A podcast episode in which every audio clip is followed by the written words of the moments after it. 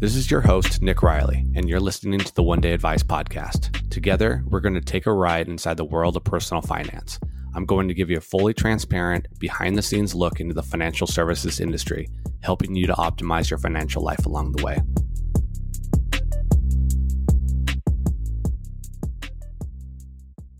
Today's episode is inspired by the 4th of July. So, as of this recording, I, I woke up this morning uh, to a very patriotic day. And I was thinking about the independence of this country and how proud I am to be an American, to have been raised uh, here with all the freedoms that I have. And, and it inspired me to talk about independence. And yes, most people understand what independence means around this federal holiday. Uh, so I won't spend time boring you with what you already know about history. Uh, what you may not know is what independence means within the financial services industry and why it's important and likely impacts you. So, I think it would be helpful to provide some additional context. Uh, the industry has evolved over the last few decades for the better. Uh, some of you may remember a time when, if you wanted to buy a stock or bond, you had to go through a stockbroker who would be able to place your order on the exchange and yes, many of those orders were relayed to actual people on an exchange floor uh, on Wall Street who would bid for the number of shares you desired. You may have gotten the market rate at that moment in time, or you may have been given the opportunity to buy at a predetermined price that you were willing to pay and wait until a seller would accept. And brokerage firms own this whole process and there were significant commissions made in order to facilitate this process. And then all of a sudden came Vanguard and Schwab uh, into the overall picture, and they were pioneers in bringing lower cost investing to the masses. And with this, the job title of stockbroker slowly died and was replaced by financial advisor. A financial advisor's job was to provide the financial products that were suitable for their clients. However, this brought huge conflicts of interest because most financial advisors worked for larger brokerage firms that would create their own proprietary products with a, a commonly large markup. Uh, that way, they could be more profitable. And you know they were able to do that because they incentivized advisors who were trusted by their clients through higher commissions if they sold their product over other alternatives. And in reality, these firms benefit from their advisor's ability to sell, uh, not to actually give advice. So, because of this, a lot of money has been spent on training advisors how to sell rather than how to provide quality financial advice. And this all created a rise in massive conflicts of interest over the last couple decades that still play a large part in financial services today. The truth is, the quality of financial advice ranges significantly and is deeply influenced by two factors I'll talk about in this episode who the advisor works for and how they are compensated. So, first off, uh, who the advisor works for. In most cases, this is the easiest way to figure out whether your advisor is someone you can trust to give you unbiased and great quality financial advice. But before I give specific examples, I want to say that there are good advisors out there who are part of firms I'm about to mention. But that's mostly because they aren't aware of the alternatives that exist. Uh, they don't want to do the work necessary to relieve themselves and their clients of unnecessary conflicts of interest, or they have the golden handcuffs and aren't willing to make the leap. And unfortunately, there are companies who say they lead with financial planning and companies who actually lead with financial planning. And yes, that that's meant to sound confusing because it actually is. Uh, financial plans have become the way for financial advisors to attract new clients. But they use this tool as a way to steer their clients towards an already planned outcome or solution. An example of this are two companies you have likely heard of and I don't mean to name names, but uh, these are very common companies, And you know there are other companies that do something similar, uh, but in this episode, I'm going to pick on two: uh, Northwestern Mutual and Fisher Investments. Both very different companies, but each have an abs- absolutely absurd marketing budget. And here's a little side hint for you that they have huge marketing budgets because they afford uh, to, with their extremely high profits they receive from their clients' hard earned money. And so, first off, Northwestern Mutual is essentially an insurance company disguised as a financial planning company. If you meet with an advisor associated with them, they will lead with insurance and even go as far to tell you that insurance is also an investment.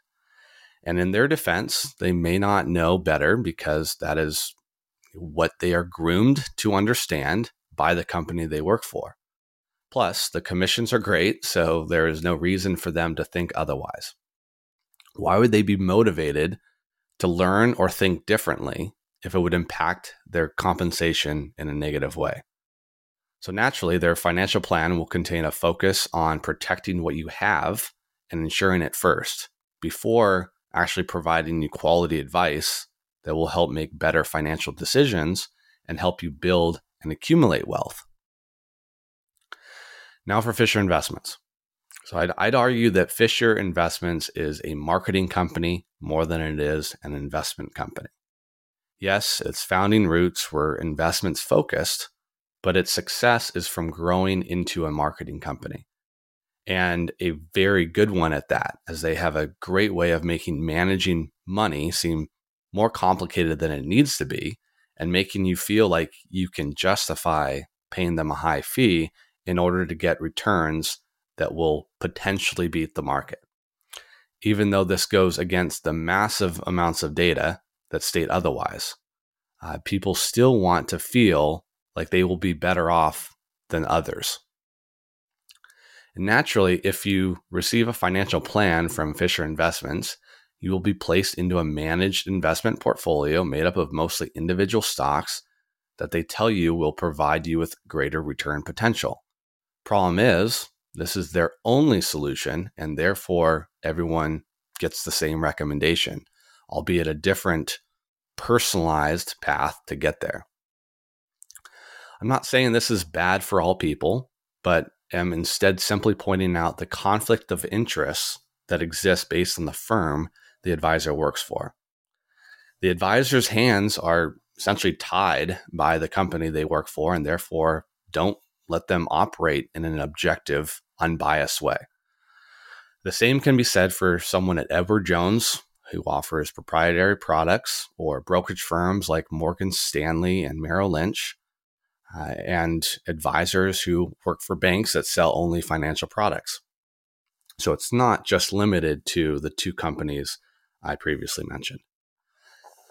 I haven't even mentioned all the financial educators who aren't actually registered financial professionals like Dave Ramsey or Suze Orman, who essentially can say whatever they want with no regulatory consequence simply because they aren't regulated as investment advisors and therefore don't have to give you any advice that's suitable for you or in your best interest but only to get more views, which ultimately determines their compensation, just like the news outlets we've grown to distrust. Now, I could go on and on about this, but I want to bring up the next point, which goes a bit deeper uh, how the advisors are compensated. So, compensation is tough to understand because the industry as a whole is not very transparent. Three common forms uh, of compensation are commissions, uh, tiered percentage fee on assets managed, uh, and fee for advice.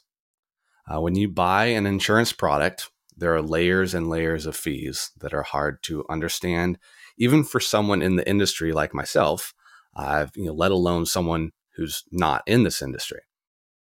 Insurance products include commissions and are transactional based.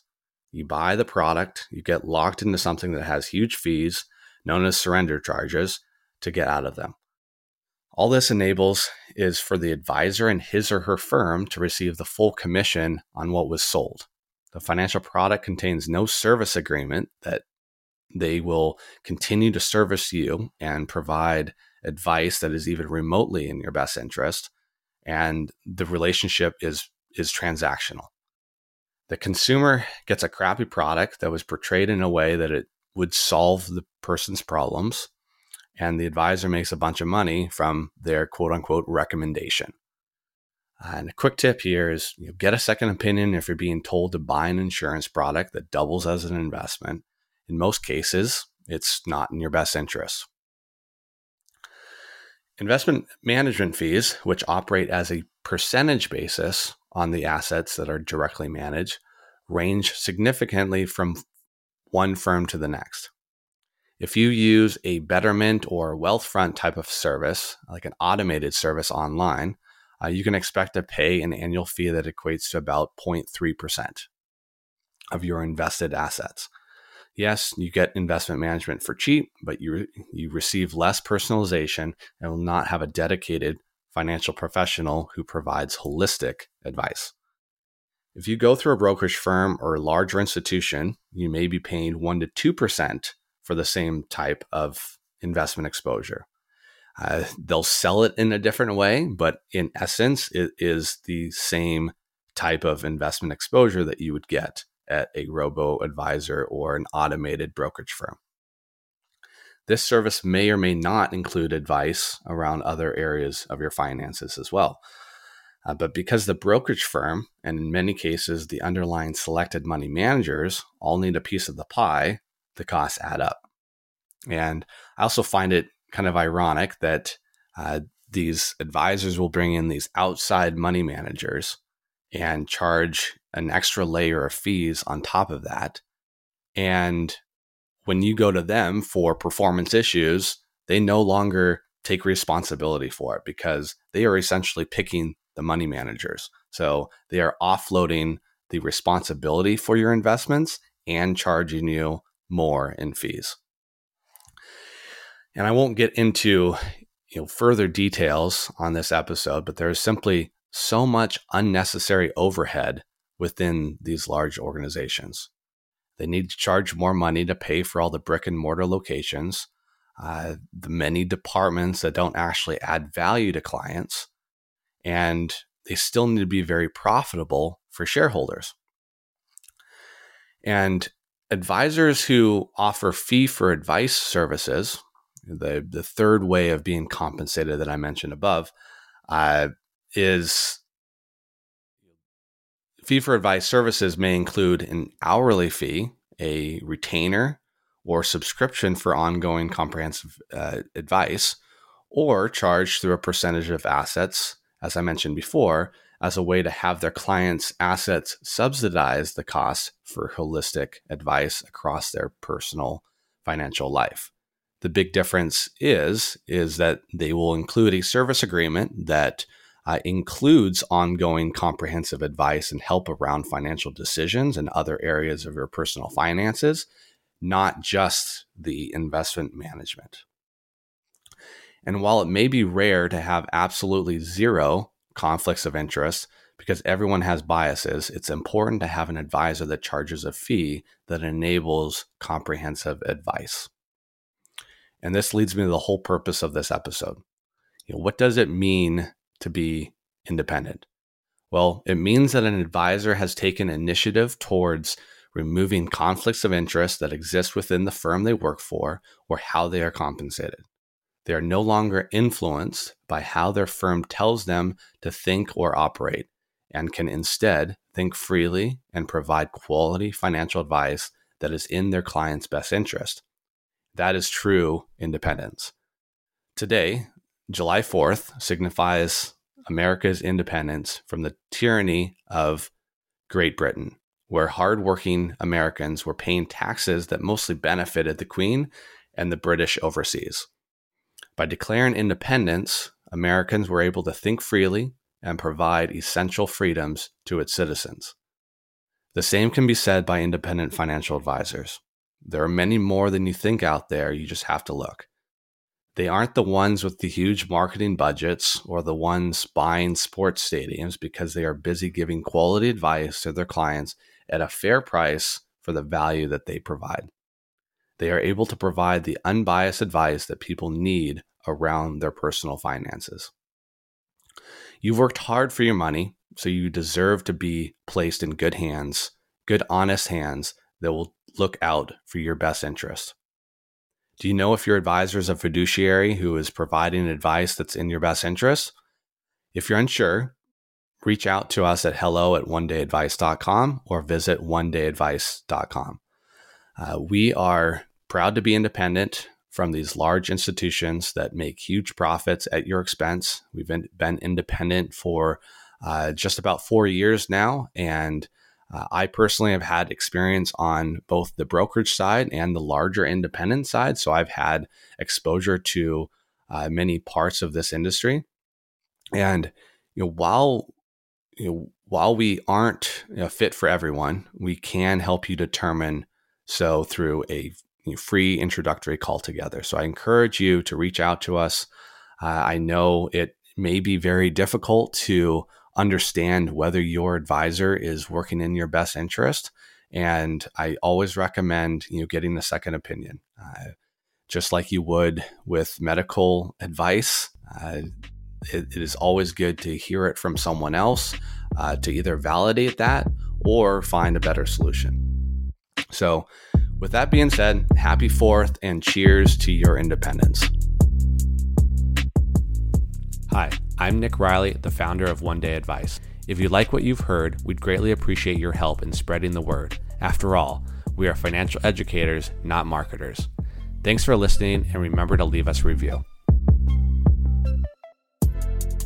Nick Riley is the founder of One Day Advice, an independent fiduciary and fee only registered investment advisor. Nick serves as a wealth advisor and educator to his clients. All opinions expressed by Nick and podcast guests are solely their own opinions and do not reflect the opinion of One Day Advice. This podcast is for informational purposes only and should not be relied upon as a basis for investment or financial decisions.